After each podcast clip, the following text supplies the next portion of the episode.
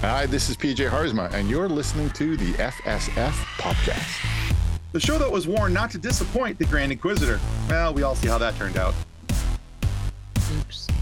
Our show is brought to you by our charity sponsor, the Red Shirt Widows and Orphans Fund, which supports this which supports the Wish Upon a Teen Foundation that helps out sick kids when they need it most. And just imagine the comfort you'll give Red Shirt crewman number 2015. He'll know that when he puts on the red shirt and joins the crews of the Enterprise in their struggles against the network executives, that he didn't leave his family destitute and without hope, because the Red Shirt Widows and Orphans Fund has his back, and what's left of his sci fi show. All right, guys, our guest today is a content creator, a writer, a producer who's been involved with companies like Red Bear Films, Couch Soup. He's also the writer of the Softwire novel series. Uh, he was the producer of the Alan Tudyk led series Con Man, which you can now find on Amazon Prime. And, and by the way, seriously, folks, if you haven't stopped what you're doing to watch Con Man previously to this, ask first what's wrong with your life. Secondly, ask when can you make time to sit down and watch this amazing show because, well, it you just need to watch it. We'll leave it at that. We'll talk about that more here in just a couple minutes. Uh, either way, I am so excited and just happy to welcome PJ Haarsma to the FSF podcast. Welcome to the show, PJ. Thanks, guys. Thanks for having me. I was really excited when you called and or emailed. Do we say that anymore when you called? I don't think anybody calls anymore because you have to call people first or email to ask permission to call them. So I think we just gave up. So so thank you for reaching out. Yeah, I was excited when you said yes. When I got the email back, I'm like, guys, guys, look, look, he said yes. He's gonna do, he's gonna do the thing. So yeah, I was pretty excited about that because um, you had lots of big people in the show. It's, uh, I'm, I'm, I feel privileged. Well, you know, uh, we're we're always excited about every guest that we have come on the show because uh, there's always a reason why we want to talk with you. So when somebody says yes, it means that yay, we get to talk about the thing. Now, let's talk about the what's the thing we're going to talk about. Well, there's a couple different things. The first thing, um, so I, I mentioned Con Man in my introduction of you. Now, mm-hmm. I only got introduced to that show uh, that show during the, the quarantine, the lost year of 2020. Mm. And yeah, yeah, I didn't know it was a thing before that. I didn't know it had happened. And one of my friends, um, his name is Jason, he said, You got to check this show out. And so I was like, Yeah, sure, why not? I, you know, I I mean, what else was I gonna do? I wasn't gonna go hang out with anybody, right? I was stuck at home, might as well. So I put it on and I was dying of laughter within like the first five minutes of the first episode. Alan That's Tudyk funny. is a phenomenal, B hysterical, and you know the whole scene of him sitting on the toilet with somebody trying to shove a magazine underneath the stall for him to sign it. Yep. Uh, to me was fantastic. Um, so you yeah, want a secret so, about that scene? You want yeah, a secret absolutely. about that scene? So when he we were shooting that scene, Star Wars was trying to get him to be uh, to do uh, Rogue One, and yeah. uh, they were. He was like, "Oh, I'm doing this. I don't know." And even me and Nathan were like, "Dude, you gotta go do Star Wars. What the hell?" And uh, they took that scene that we shot with him in the bathroom, and took him out of it and put his robot character in there do, doing doing it so i actually have footage of that whole bathroom scene in con man with the robot. What's it, what was the robot he played? K2SO. call letters. K2SO, K2SO is yes. in is in toilet. I have that footage, but I I am I have I've signed a so many legal papers that I'm never allowed to show up. If you ever come and visit, I'll show it to you. That is. I will be yeah, on a plane. Now you know. Yeah. Honestly, just knowing that it pretty, exists. It's pretty, and it's not it's not the version that they ended up using. It was a much more emotive robot because he had different eyes, and the final version they used different eyes. So it's even a different version of the robot. Oh, that's fantastic. Yeah. So I, I, so there, you know, I, I know that you can't really see everything that's behind me here, but most of those Funko Pops are all Star Wars related. I'm a massive Star Wars fan, so the fact that you know, yeah, that there's something out there with K2SO in it that I haven't one, seen. I have one coveted Star Wars uh, gift, and that was when uh, Alan was leaving Rogue One. He was leaving the set, and he was under a spaceship and he snapped a piece of the starfighter, whatever it was, off and brought it home to me. And I actually have a piece of one of the ships. It's over there, I think. I always yeah. meant to get it framed and put it on a wall, but I never did. Yeah, I think I'd fight over that. Anybody came near it, there'd be a fight. Get away from my gadget. That's mine. So it's a piece of broken plastic. Shut up. It's my it's my broken plastic. Shut up. Alan stole it fair and square. so the, the reason I wanted to talk about Con Man, a I'm I'm glad to have heard this story because that's phenomenal. Um, but I was hoping that you could tell me how this all came to be because I know that it was crowdfunded and and all these things. Um, the long story or the short story? Y- yes. So I had, I had, uh, um, you know, I wrote the Softwire books, right? And I was yes. into advertising back then. I had a production company, and and I, w- I had really become the Joe Pytka of commercials. I would get mad at people. I would yell at them. I just kept raising my prices. People still kept hiring me. And then uh, for therapy, I had this big studio in LA. And for therapy, I was sitting upstairs and I was journaling. And on my journal came this character. And make a long story short, I got a writing deal. I fired everybody. I quit. I was going to be J.K. Rowling, even moved away and that didn't work. It was a 208 depression, and I I couldn't make any money. And the same time, my the buyer at Barnes and Nobles and the buyer at, at, at Random House, they both fired, got quit at the same time, and my book disappeared, and it was like hell. And I called a buddy of mine, and I went back to advertising, and then I was producing again, and I was working for Amex and Best Buy, and then everybody found out I was I was producing again, and I got a phone call from Alan, and Alan said, "Hey, I'm making this thing. I want you to shoot it." And uh, and I he brought it to me and I read it and I read that the bathroom scene and I was like, God, this is the funniest thing I've ever read in my life. And uh, and uh, he goes, okay, I want you to shoot. And I go, well, I'll, I'll help you make it. Let's let's make this thing. I want to produce it. And he goes, oh, okay, sure. So we, the the very first movie poster, the one where you see under the umbrella, him and I were like in the back of my car, and we would stop by because in LA, Paramount's got this big wall that we mm-hmm. one of the studios, and we would run there and get him under the umbrella, and I'd shoot it, and we'd come back and put it in the computer, and then be like, oh shit, I should be wet in the inside. So we'd go and do it all over again, and bring water, pour water, because we have no permits, so we're just doing this running around. So we got that going, and he's got his poster, and we and then we we both put some money up, and we shot that little piece and uh, and then you know because Alan's who he is, we went the traditional route, and so we had an option somewhere, and and we uh, and then we had another. Oh, we first had an option with the lady that canceled Firefly.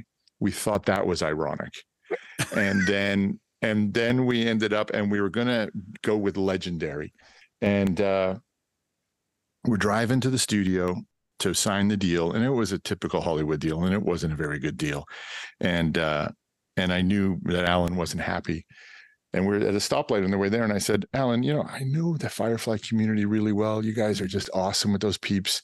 They've helped out with the software. I'm like, why don't we just do this ourselves first? And he was at a moment of weakness, and he said, sure. So we didn't sign our deal and we went and we were you know that was when crowdfunding was going crazy and we went, and a month later, we had $3.2 million. And then from that, we created the first season of Con Man. And then, then Lionsgate came in and gave us a huge deal to do eight seasons. And uh, and the rest is history. That's cool. Yeah, I you know I, I read up a little bit about it and I've I because I, I, sat down and watched I, I like binge watched the the two seasons, especially because some of the episodes are as, as short as 13 minutes. Some of them, I think the longest is maybe I think 21 minutes. I think there's mm-hmm. a couple that were 21 yeah. minutes. Um, but they were all such watchable lengths with no commercial interruptions. I mean, you could, I mean, you could binge watch six or seven episodes before you even realized it, and you're like, oh, this is great. Plus all the cameos. The cameos in that show are out freaking standing. Yeah, I mean, the whole time I was like, at first I was like, oh, this is going to be a funny show with Alan Tudyk, and then all of a sudden I'm going, I was realizing I was doing cameo hunting. I was like, oh, mm-hmm. there's a, there's one, oh, there's one, there's another. There's you know? so many. I, I bet you there's ones you didn't even catch. Oh, I'm sure. Like Seth Seth Green's wife's in, in there. Leanna Vamp's in there. Like there's all these one. peeps from our circle that that's in there, and they're sometimes just have the tiniest little roles, and everybody wanted to be part of it. It was fun. God, I is my best thing I've ever done in my life. I love that show so much. I loved Wil Wheaton. He was just so annoyed on the great. airplane. I laughed. He came so up hard. with that idea of that. It was, he was so good. Yeah. It was, it's funny is I actually I actually watched that episode with Wil Wheaton on the airplane right after we interviewed Wil Wheaton. Like it was just oh, yeah? next in my lineup of conmen of the conmen show to watch. Literally the day that we interviewed Wil Wheaton, and I'm laughing so hard at it after the fact with the This is ridiculous. I literally talked to him half an hour ago. There's so many cameos on that airplane. If you look at the who the stewardess is uh, from Supernatural, I mean, there's so many mm-hmm. cameos on that on the airplane. But um, do you remember the scene? It was in season two where Nathan Fillion gets pulled over by Michael Trucco. Trucco's the cop. Yes.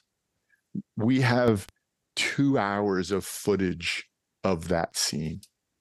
Oh, there's there there's a scene where Nathan gets the gun, and and and Nathan's and and and Trucco's trying to, oh, you handcuff me now. Come on, you handcuff me. and then there's ones where they're they're running around going, no, you stop first, you stop first. It's just the best footage that never made it, That never made it. And oh, then the scene killer that where where at the cons where um Nolan's doing stand up mm-hmm. in, in, in, in the con- three hours. We have three hours of footage of him doing stand up.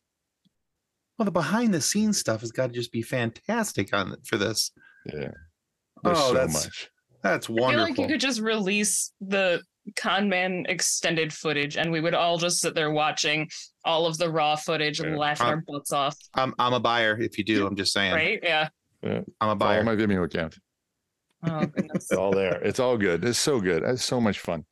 Both my daughters are in it.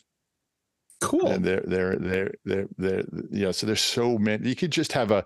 We should do a watch party where we're just point things out in the. Uh, oh, that would be fun. Yeah. Party.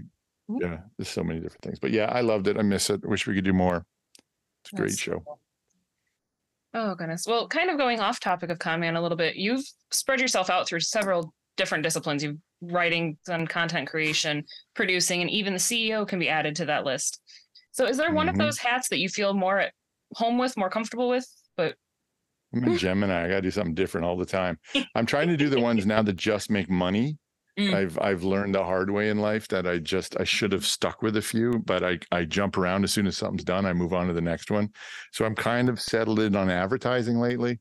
Um, I just need to. I'm getting old, as I got to start putting some some nuts away for when I'm older. So I've been uh, I've really doubled down on the on the advertising side. What am I most comfortable with? It's just being on set. I, I love to be on set. If I was a 19 year old kid, I'd be a set rat again. I'd be the kid that just sleeps in their car and then just goes to set, there for breakfast, there for dinner. Like I just love being on set. And I think that's the reason why I've always stayed so close to Hollywood. I make a joke. I go, I make money in advertising and then I go and lose it in Hollywood.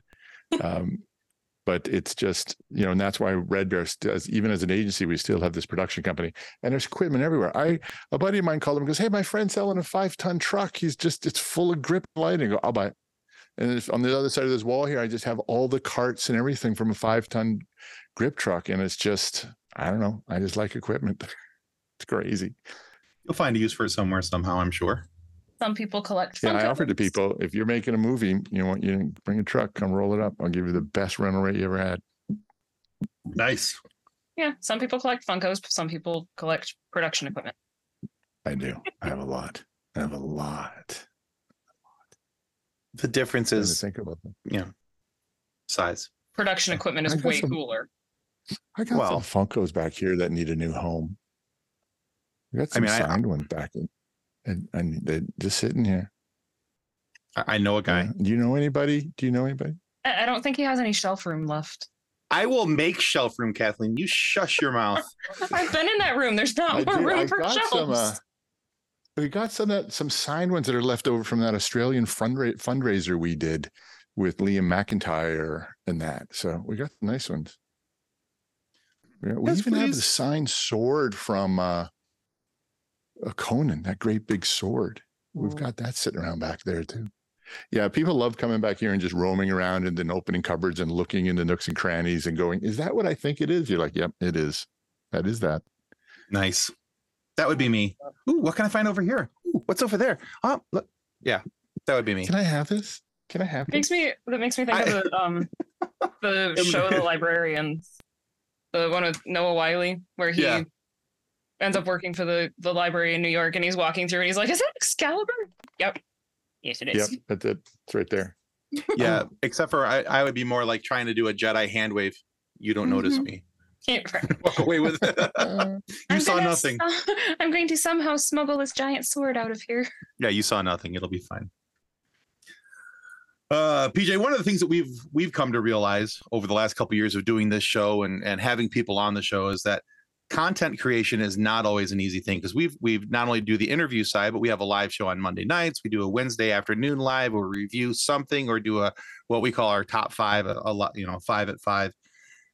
And one of my favorite quotes about content creation or about anything really is that is we do this not because it's easy, but because we thought it would be easy.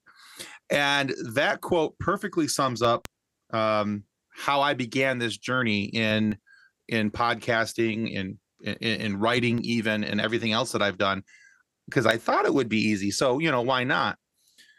But in your in your journey as a content creator, an advertiser, or anything else uh, in life, but let's focus on your content creation for Couch Soup. What has been one of the biggest lessons or challenges that you've had to learn about and, and, and adapt to, and really be able to overcome to be able to be successful in what you do? a tough question because you know when I grew up, you know I started as a fashion photographer, and back then you couldn't rent stuff; you had to own it, right? And so there was always a price barrier, and there was a quality issue. I remember one time I was pitching back in the '90s. I was trying to pitch a, a series to the internet about a serial killer and an alien on a road trip, and I was going to do it on the this thing called the internet and we were going to shoot with video and they said to me they go they literally said nobody in the world will ever watch something shot on video and look at us now. Quality creating quality is what sucks the time out of our lives when it comes to content creation because we always want it better and bigger and sound better and look prettier and be lit better. I'm in a lighting fanatic. And uh, you know can i bet get on a bigger camera better camera different lens you know this move that move what piece of equipment? And then the next thing you know you just lost two years of your life the content that we see in mass production on social media and such these people were, that were born with iphones in their hand they don't have that that barrier was never there for them and they had unbelievable tools right away and it was just the only thing holding them back was their imagination and the hardest one is the ability to say my stuff is just as good as the next person and i deserve a space on the shelf that that to me is the biggest problem for most content creators. But we overproduce the hell out of everything. And that's where it takes too much time. And it's done out of pride. It's done out of you know the love of doing it. You, i talked about using all the equipment. Yesterday i just love equipment. But it the, the more you have the more work it takes but the easier it is to do better things. I equate making a movie with building a house with like with a butter knife. The more money you have the less you have to use the butter knife and it's the same thing. It's it's if you're you got to get not get addicted to all these things around you and a good story is a good story. You mean you just telling it around a campfire is is is enough. Um, but yeah the content gets bogged down in our quest for the perfect piece of content in my personal opinion. Yeah i can see that. And for me one of the, you hit on one of the things that i i think i struggle with the most uh, currently is the uh, my stuff is just as good as the next person and it deserves to be on the shelf with them and so, yeah, you know, I, I think that, yeah, go ahead, please. That's a big thing. That's a big thing. Mm-hmm. Yeah. You know, I, I think because, you know, there's always uh, um, a little bit of that self doubt in the back of your mind of what is what I'm creating going to be enjoyed by more than just me. You know, I do this because the, the people that I have on the show are people I want to talk to because they've done something that I appreciate or they're they're working on something that I appreciate and there's something cool to their story that that I think needs to be heard by other people. And so I, I like that aspect of, of of storytelling and and getting to know people and, and talking to them about the the things that they're doing. But there's always the worry in the back of my mind that that that level of content is not the type of content that people are looking for anymore I tell people that you yeah, you don't have to make everybody happy. You just have to make enough people happy. And we're on a planet of 7 billion people. You can't tell me you can't get enough people to dig in what you're digging. I mean, come on. I mean, there's so many people and you just got to keep at it and you'll, you'll get the, uh, you'll get the audience. It's noisy lately. It's really noisy. Everybody and their uncle, you know, got online over COVID. It's mm-hmm. noisy um, and and i'm i'm i'm seeing that problem the most right now is how does something break out you know without being overly sexualized or overly stupid uh, right. uh, that though though the good content is hard to get out there. But my wife my wife does uh, marisagreco.com she has the mystical guide on the youtube channel and it's high produced content. And she gets into these doldrums where she doesn't want to do it anymore because there's not enough people watching it and I'm, you know, mm-hmm. I'm, I'm just like, you got to keep going. And you, just, and you know, you don't have to make everybody happy. If somebody says they don't like this, who cares? They're not the person for the show. Move on. You know, you right. don't need to make everybody, but then you have to define what's enough, right? Like, do if I want to make it my full time job and only do that, well, enough might not be enough to feed your family. So that's that's yeah. the part you got to define enough. What what do you need to live on? I think the definition of enough is always it's kind of like a moving target. You know, it's mm-hmm it's one day the enough is here and the next day enough is up here and you know you're trying to make sure that you know that that the realization of the those two slopes uh you know isn't a slippery one. So. Yeah but you, you also got to give yourself credit if you look at it as a life journey. I mean you know i don't look i'm in the entertainment business. I love watching movies and i do it every day but it's you know you're out there creating you're not just consuming and i do think that there's i tell that to my kids all the time don't just be the consumer be the creator mm-hmm. and uh, drive the story and i think that that that in and of itself has a very life fulfilling it just gets you going on the inside so you can't get can't let yourself get down if there's just not enough people paying attention uh, you, you, there's ways to work on that, but just keep at it. And if you love it, you'll love it and keep doing it. I'm going to open a pizza and wine bar one day. And I don't care if it's the only people that go there are me and my buddy, because I'm going to have enough money that I'm just making it for me and my buddy. That's, that's the enough for me.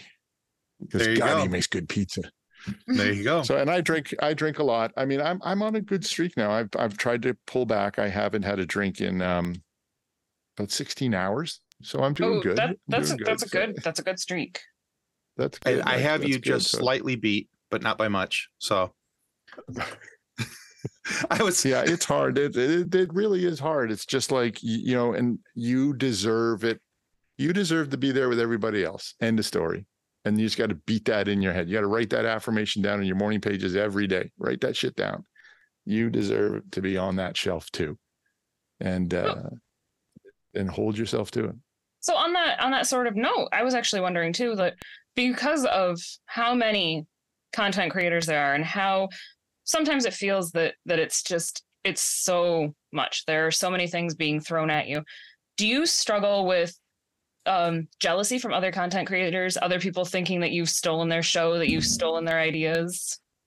I never have jealousy over content creator and i tell my kids that too because you know and i never shit on somebody's stuff because they automatically get six out of 10 for me for just doing it, right? Like you right away, you get a pass just because you put it in, you had enough courage and you did it, you put it, you got it out there. I'm a very big believer in that.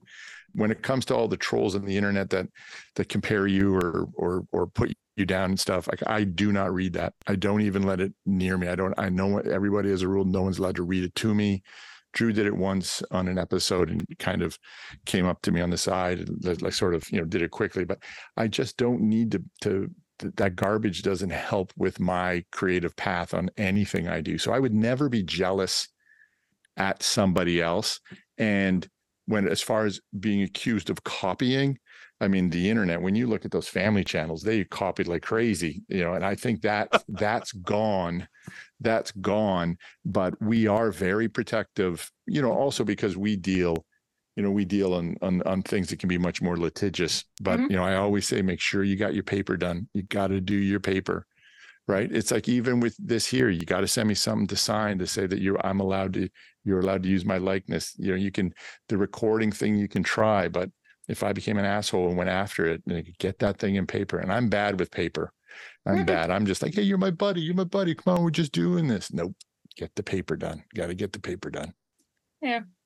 That's good yeah, advice. I just, I just, know that we've struggled a little bit with the, well, you stole my idea. It's like, mm, no, we're just, we talk pop culture. You talk pop culture. Deal with it. Yeah. That was the thing I that talk, was popular I talk this week. pop culture. I got an, I got an idea. I got another, I got an idea for a pop culture show that I'm thinking I'm going to pull off. I'm going to do. I've got, I just gave Drew seven different ideas we have no time to do them. We have no time, no time whatsoever. But yeah, I wouldn't worry about that. Just block those people. Screw them. Oh yeah, already done. Oh, that's already done. Yeah, yeah. that's that's a yeah. That ship has sailed. So yeah, that I, I don't, I don't that is no longer the SS Friendship. That is now just the SS Goodbye. Exactly. Well, there was when Conman came out the day before we uh the day before we launched, the guys from Supernatural had Con Men and they were going out the very next week to crowdfund. And it was just like, dude, that's a coincidence. It was just a, and they knew it was a coincidence. They hadn't told it, you know, it was, but it was, it was what it was. That they were doing con, and then someone had con woman, and then somebody tried to sue me for Con Man, the video game I made, because they had a game, a con man game based on Bernie Madoff. And it was like, we weren't even the same worlds but he tried to sue me. That's so okay. That's actually kind of funny because they're not. Yeah, it's not anything even identical, even close. Yeah, yeah. Uh, yeah I mean, hey, paper. just yeah. But did, learn what did, Hollywood does.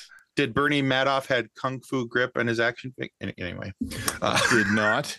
I mean, I have that doll right over there, and I found the remote control the other day when we were cleaning up the back tell you this is just a this we could just turn this place into a museum. oh, I love it.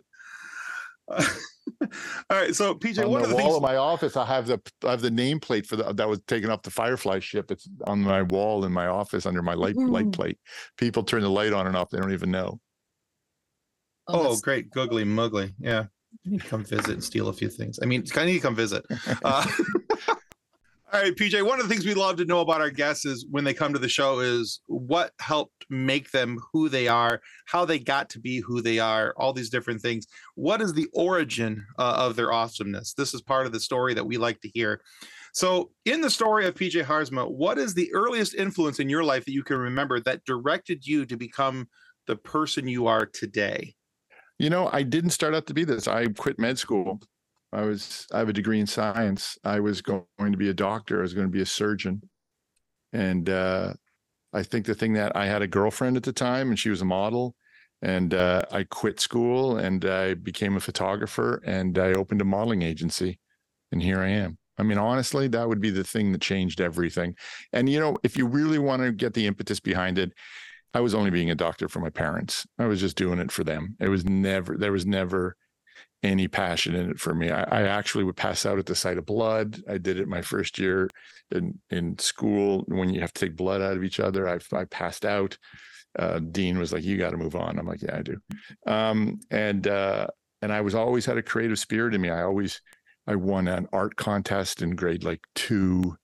I, I, I was always I, I used to sell my art on the street when I was in middle school to make money to buy hockey cards uh, I was always an artist. And then it was, and then after that, I kind of, I really got into production and loved the set stuff. And uh, the next change, the next evolution of of me was the writing and uh, and unlocking that, unlocking that level to my avatar, and uh, and that opened up a whole different set of doors. And then the next part, I think I'm in a new one right now where I'm kind of settling into this role of business owner and and running a business and and and learning that I have 28 employees that rely on me now. And the art side is kind of slipping away. I don't get I don't get to do it much but then people will pull me back in. So me and my buddy Frank Beddor, the guy that uh, made something about Mary and wrote the Looking Glass Wars, we spent the weekend together, and we're kicking our books up again. We're gonna I'm gonna write the Softwire. I'm gonna write the fifth in the Softwire series. Nice. And he's uh he's working on a on an on another LGW book, and then we're also looking at doing this. We've had this idea for this high school story and this high school game for years. So I always come back to it, no matter how much I I, you know, deviate to take care of my family and the people I love, you know, with money. Uh, I, I can't take that artist out of me. And and why I have it, God, I don't know. There's nobody in my family's an artist. Nobody, uh, nobody promoted. I used to have a band. My parents would tell the guitar teacher never to come to the house. I mean, nobody supported art in my house. So that's interesting. No, I was just saying it's interesting that you would be able to overcome those things, which would seem like for most people, to be insurmountable hurdles because they weren't getting the support that they needed to be able to move forward. Or it's so just it, blind ignorance that you don't think you can do it, right? Like you don't think. Well, I mean, there's that. Do it. Like if I look back now and someone goes, "Oh, I'm going to write four novels," I'd be like, "Are you crazy? Do you know what that takes?" it's just the stupidity of not knowing that just makes you do it. I mean, I've made a movie. I've made TV shows. I've had my stuff in art galleries. I the, the only thing I don't have is a song on the radio. I just well, can't. There's, there's still like, time. There's a. I, yeah, there's still time. I, there's a challenge to to fix something or to put it together, or as I say with on Redbear, make things better. I'm always I'm always into that. And when we did Con Man, it was the same way. Alan had the same spirit. Is like, how do we do this better all the time? We're always trying to make it funnier, and and and he would rely on me just like make it look good, and we did. And and together we had to have the best people do it. And and uh, and when you have a team of people like that around you, and that is pure by luck, uh, magic happens. That's when the real magic happens. So um, yeah, I, I miss Con Man a lot. Uh, yeah, we miss having it. You know, new episodes of it. So, you know, anytime you guys want to bring it back, we're we're down with it. Just throwing that out there. Just go ahead. Yeah, well, maybe maybe, maybe when uh, Resident Alien's done. There you go. Mm, okay. So, thinking about all that makes me wonder about this. So, one of the questions I also like to ask about people, or, or ask people of rather, is you know sometimes when when we're we're looking at who and what a person is we look at the the shows that kind of help shape them or form them. Like if you're looking at a story of me and you're like well what were his impetuses in in in the sci-fi world and getting into the things that he got into? It would be star wars hands down. That's that's where my my nerd home is. That's where i, I fly my geek flag. E- even today that's you know i i'm every tuesday night right now with ahsoka coming out nine o'clock i'm sitting at my my TV, phone is in silent mode, nobody gets to bother me. I'm watching Star Wars. That's just the way it is. Is there is there a place where you fly your geek flag these days where you're just like, man, this this really has a hold on me? Something outside of your creation realm?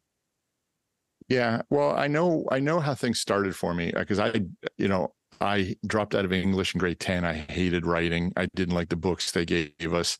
And out of sheer boredom, and up at the cottage in Canada, it was raining for three days. I read a book that my mom had bought from the Five and Dime, no cover on it, and I was, like, "What the hell is this?" And it was Shining by Stephen King. Mm. No, it was oh, Carrie. Yeah. It, it was Carrie. It was Carrie, and that got me into the horror genre and I was really I anything came out horror.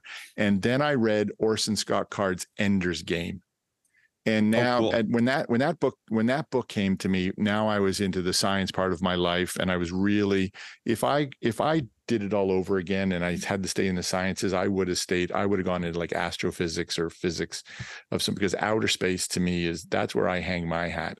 So although I'm not a, a, a Star Wars nut, I mean, I remember going to seeing it with my grandfather when it came out mm-hmm. in the movie theater. I, and I loved it. The, the, the second set I didn't, it ruined it for me, but I still love science fiction. I'll watch anything like anything comes my way, I'll watch it. I'm watching right now, um, uh, Invasion season two Invasion on Apple Plus oh, TV. Yeah, Have yeah. you seen that show? Yes, that's really good. That's really good. Uh, and then inside the sci-fi genre, it's the time travel books. I'm really big into that. Okay. Um, but uh, I'm uh, there's no. I'm not into one. You know, I'm not like a a, a, a, Star Wars versus uh, Battlestar Galactica or you know a, a, Dune versus Lord of the Rings or something. I just love it all. I just love the world building. I love the mm-hmm. imagination. I want to go. I tell my family if aliens arrived, I'm out. If they're looking for people to go home with them, I'm out. I'm sorry guys, I'm right? gone. I'm just fascinated by what's off this blue marble. I love it. Yeah, I used to be a Star Wars versus Star Trek guy. I was always, you know, uh, but in the last couple years, Strange New Worlds really kind of ruined that for me, and now I'm actually finding myself enjoying Star Trek as well. Blessed yeah, good. good. That's a really good one. But I started with Star Trek, so that was my first sci-fi, and then Twilight Zone and and the Outer Limits. That that's mm-hmm. that's got me into that that stuff. But I did start in the horror world, so I was kind of demented and a little tweaked. But then uh, Orson, I was an Orson Scott Card freak uh, uh, so more mine was more books than movies because when in the late 60s early 70s you, the only science fiction was on television you know, Star Wars was the first real movie, you know, the first sci-fi movie in the theaters that you got to have that experience with. Right. And I was a little older then. What what year? When did that come out? 77? 77, yeah. 79? 77? 77. So thir- thir- 13. I was 13. So I'm 13 in 77 and Canada, you're already drinking, trying to get girls. I mean, you know, your your friends are trying to grow mustaches. Uh, so we're we're moving away we're moving away from from those there but yeah i love star wars too just not i'm not like drew you're my partner drew he is freaking nuts about star wars and um yeah, i get it uh we went nathan took us to uh it's like i can't go to disneyland anymore uh because when you do the vvip it's just it ruins you right? It's like when you fly first class on the Air Emirates Airlines, you're like, I cannot right. fly anything else again. So not only have we done things like had the whole uh, California side park closed down for us to do whatever we want to do, we went to the Star Wars. And you know where they make your own Star Wars, you make your lightsabers. Mm-hmm. We had the place to ourselves. So we went in there and we just had the run of the land making these lightsabers. I don't, I came back with a, like with this many of them into the studio. And I don't think Drew spoke to me for like two weeks. And uh and Fair. I would they were they were over they were over here in the room just sitting there and I never did anything with them. I just left them there. And then the other day I get a text. He goes, Where are the lightsabers? I'm like, I took them to storage. They were in the way. He's like, Oh. I'm like, why did you do you need it or something? Do you want me to go get it? He goes, No, I just just just wanted to use it for something. nice. Just wanted to play with it. Just you know, it's a nice distraction. Just want to take I it mean, out. Just want to take my lightsaber out. People don't just have lightsabers where they can reach them at any time. Yeah, I'm gonna. I gotta take. I'm gonna mount them on the walls. I'm gonna. I gotta. I think I got six of them. I'm gonna mount them all like all, one from every faction, so however many there are. So I'm gonna take them and mount them really sexy on the walls.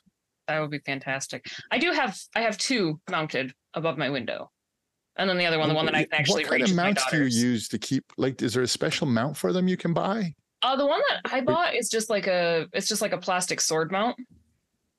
Um. Oh, that would work. Oh, I never thought of that. Yeah. But one of the other recommendations I've seen, if you want to hang them, if you want to hang them vertically, is if you use like the the mop holders. Oh yeah, because yeah. it could you would just snap in. Yeah. They, or the guitar, like, the guitar holders.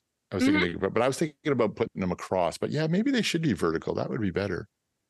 Yeah, I don't know. Yeah, I like that I've got idea. the I've got two of them horizontal above my window, which is really cool. But then the other one's my daughter's that I just have where I can reach it to show it off on the show. Smack nice. her over there. She gets out of line. Exactly. Well, hmm, Give her the full Anakin.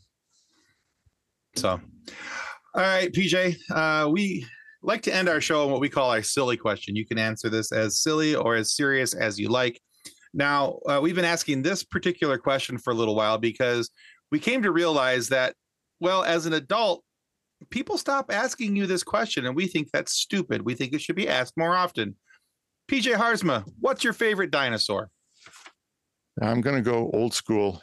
Uh, so you got to go with the T Rex, right? Because that's just like the alpha uh, dinosaur in that. But if where my heart lies is in the Brontosaurus. Cool. And I think I think it's from the Flintstones. Growing up with the Flintstones, and remember how they would have the bronto uh-huh. the the small the, the Brontosaurus burgers. I'd be like, wow, they're your friends, but you're eating them. That's weird. You know, they'd have the big ribs that would come out. So I always had the affinity for the Brontosaurus, and I remember in the first star, uh, first um, uh, uh, Jurassic Park when they turn the camera around, right, and they oh, look yeah. and they see them yeah. coming through the through the. Th- I'd be like, well, that's cool. That's cool. That's cool. yeah, oh, yeah, where he sits no there and he turns, turns her head. Her turns her head to look. Yeah. Yeah. Yeah. Yeah. Yeah. Yeah. It uh, is. Yeah, it's one of those questions that you get asked a lot as a kid, and then when you're as an adult, people are like, "I don't care what your favorite dinosaur is." Like, why not? It's exciting. Yeah. Dinosaurs are cool. They're, we should talk uh, about them. I don't know, we should know about the dinosaurs we have a lady at work and her kids are really into dinosaurs. And I asked them that question once, and I think they're still answering me. Oh yeah, I'm sure. I'm sure. I bet. Yeah. Fantastic. My, my, daughter can list off her favorite dinosaur, my husband's favorite dinosaur, my mother-in-law's favorite dinosaur, mine. It's like the the kid who can't say yellow correctly can say Parasaurolophus and and Kylosaurus, but I'm a little alone in the nerd world in my house. My daughters aren't into it. I've tried. I've tried to get them into science fiction. I've got my oldest into horror a bit now. My wife's not into it. I, am I'm, I'm kind of alone in my nerdum at at uh, at home. I'm, I'm I'm by myself. That's why I love the communities like these and the communities we create with Couch Soup and that, where it's just a lot of people that can just nerd out on this and nobody gives them shit for it. And that's what exactly. I love. Exactly. Yeah, I get that. Part of the reason why we do what we do here. Yeah. So very cool. Oh goodness. PJ, thank you so much for being on our show with us tonight. Where can our viewers our and listeners go to find out more about your work and what you've got coming? Well, I mean, there's two main things. I mean, unless you're trying to hire an advertising agency, yeah, there's two main things. Uh, PJHaarsma.com if you want to see the Softwire books, but they're also on Couch Soup.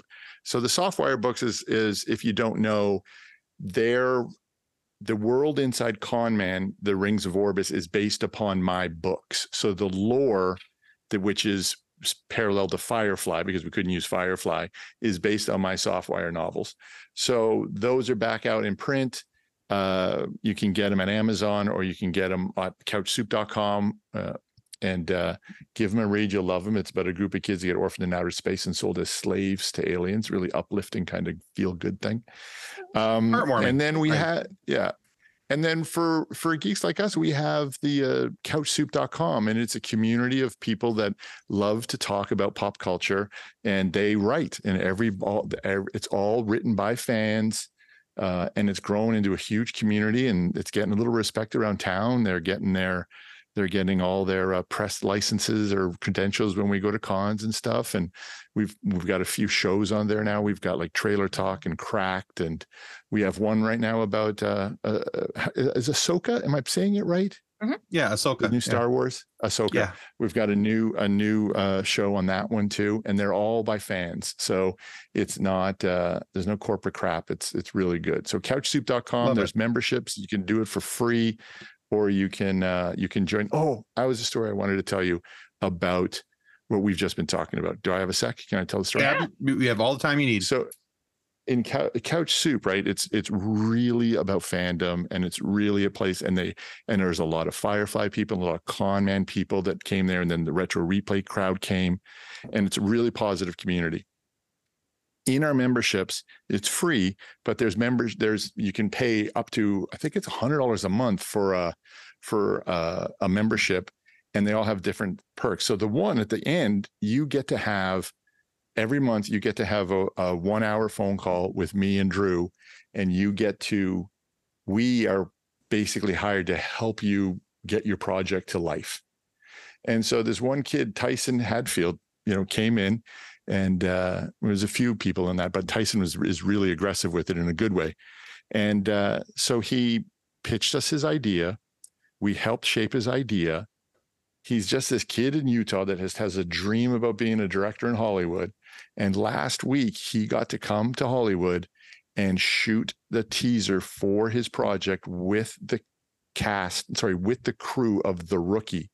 And we oh, put it all together for him inside Couch Soup and it was just part of his membership. So that's fantastic. fantastic. It's a fun place to come and hang out. So it's it's called uh, the Adventures of Chuck Valentine, and it's just this. It's basically this mental illness problem, but this guy believes he is the werewolf, a cowboy, and a superhero, and it's sort of like this Sybil's thing going on in his head. Ooh. So oh, interesting. Uh, he, okay. He, he's so happy and he's he just like he was he was crying on set here talking about it because he had, it was just like his dream had come true by signing up to a pop culture website. How cool so is that? make me feel good. Yeah that's super cool. Totally not over here making notes about all of this but yeah okay. Right? Uh, yeah. Not at all. Well, we will Advice definitely got it. Okay. We will definitely link couch soup for everybody because I, I'm already as you're talking, scrolling through the website with you. It's a really super man. cool website, by the way. It is a really super cool website. Totally not jealous about how it hours. Yeah. Totally oh. not jealous how it outclasses our website, but other that's not the point. But yeah. Uh, We're not gonna have jealousy with other content creators, Tim. Yeah. That's we not how we, we belong on, on that shelf. FSF Popcast. We belong on that shelf. All right. Guys, want to remind you that subscribing is the single most important thing you can do to ensure that we get more amazing guests like PJ Haarsma here today to have funny moments and these amazing stories for you guys to be able to listen to. Please subscribe. It helps us well more than we can ever really tell you. And go check out Couch Soup. You honestly, you won't be disappointed. And if by now we haven't convinced you to watch Con Man, come step closer. We will hit you over the head with a mallet and force you to watch it uh, at some point because it's freaking phenomenal uh amazon prime that's where you'll find it. Anyway if for whatever reason you are not happy with the content of our show today please feel free to lodge a complaint with the head of our complaint department. That of course is bobby. That's Wray Nerely's convention agent. Sure she's not evil but bobby also doesn't have an honest bone in her body. So just know that when you submit your complaint and we suggest triplicate because hell if she loses it she's going to find a way for it to be your fault but just know that you can be under the spotlight for receiving the retribution for being wrong. She will be, however, assisted at, at all times by her lady screamer stunt double. They will find a way to pay back the offending party, but also in a way that works best for them in the long run. So honestly, probably better not to complain, just suck it up, Buttercup. And we know that we suck, so it's okay. We're still kind of almost working on it. Thanks, guys, for hanging out. PJ, thanks so much for being on the show. And uh, that's going to wrap us up for the FSF Popcast. Goodbye. Thanks for having us, guys. Thank you. Bye, everybody. Copyright 2023 FSF Popcast. Reference to any specific product or entity mentioned on this podcast does not constitute an endorsement or recommendation by FSF Popcast. The views expressed by the guests are their own, and their appearance on the program does not imply an endorsement of them or any entity they represent. If you have any questions about this disclaimer, please contact us via email at info at fsfpopcast.com. Original music by Jordan Michaels.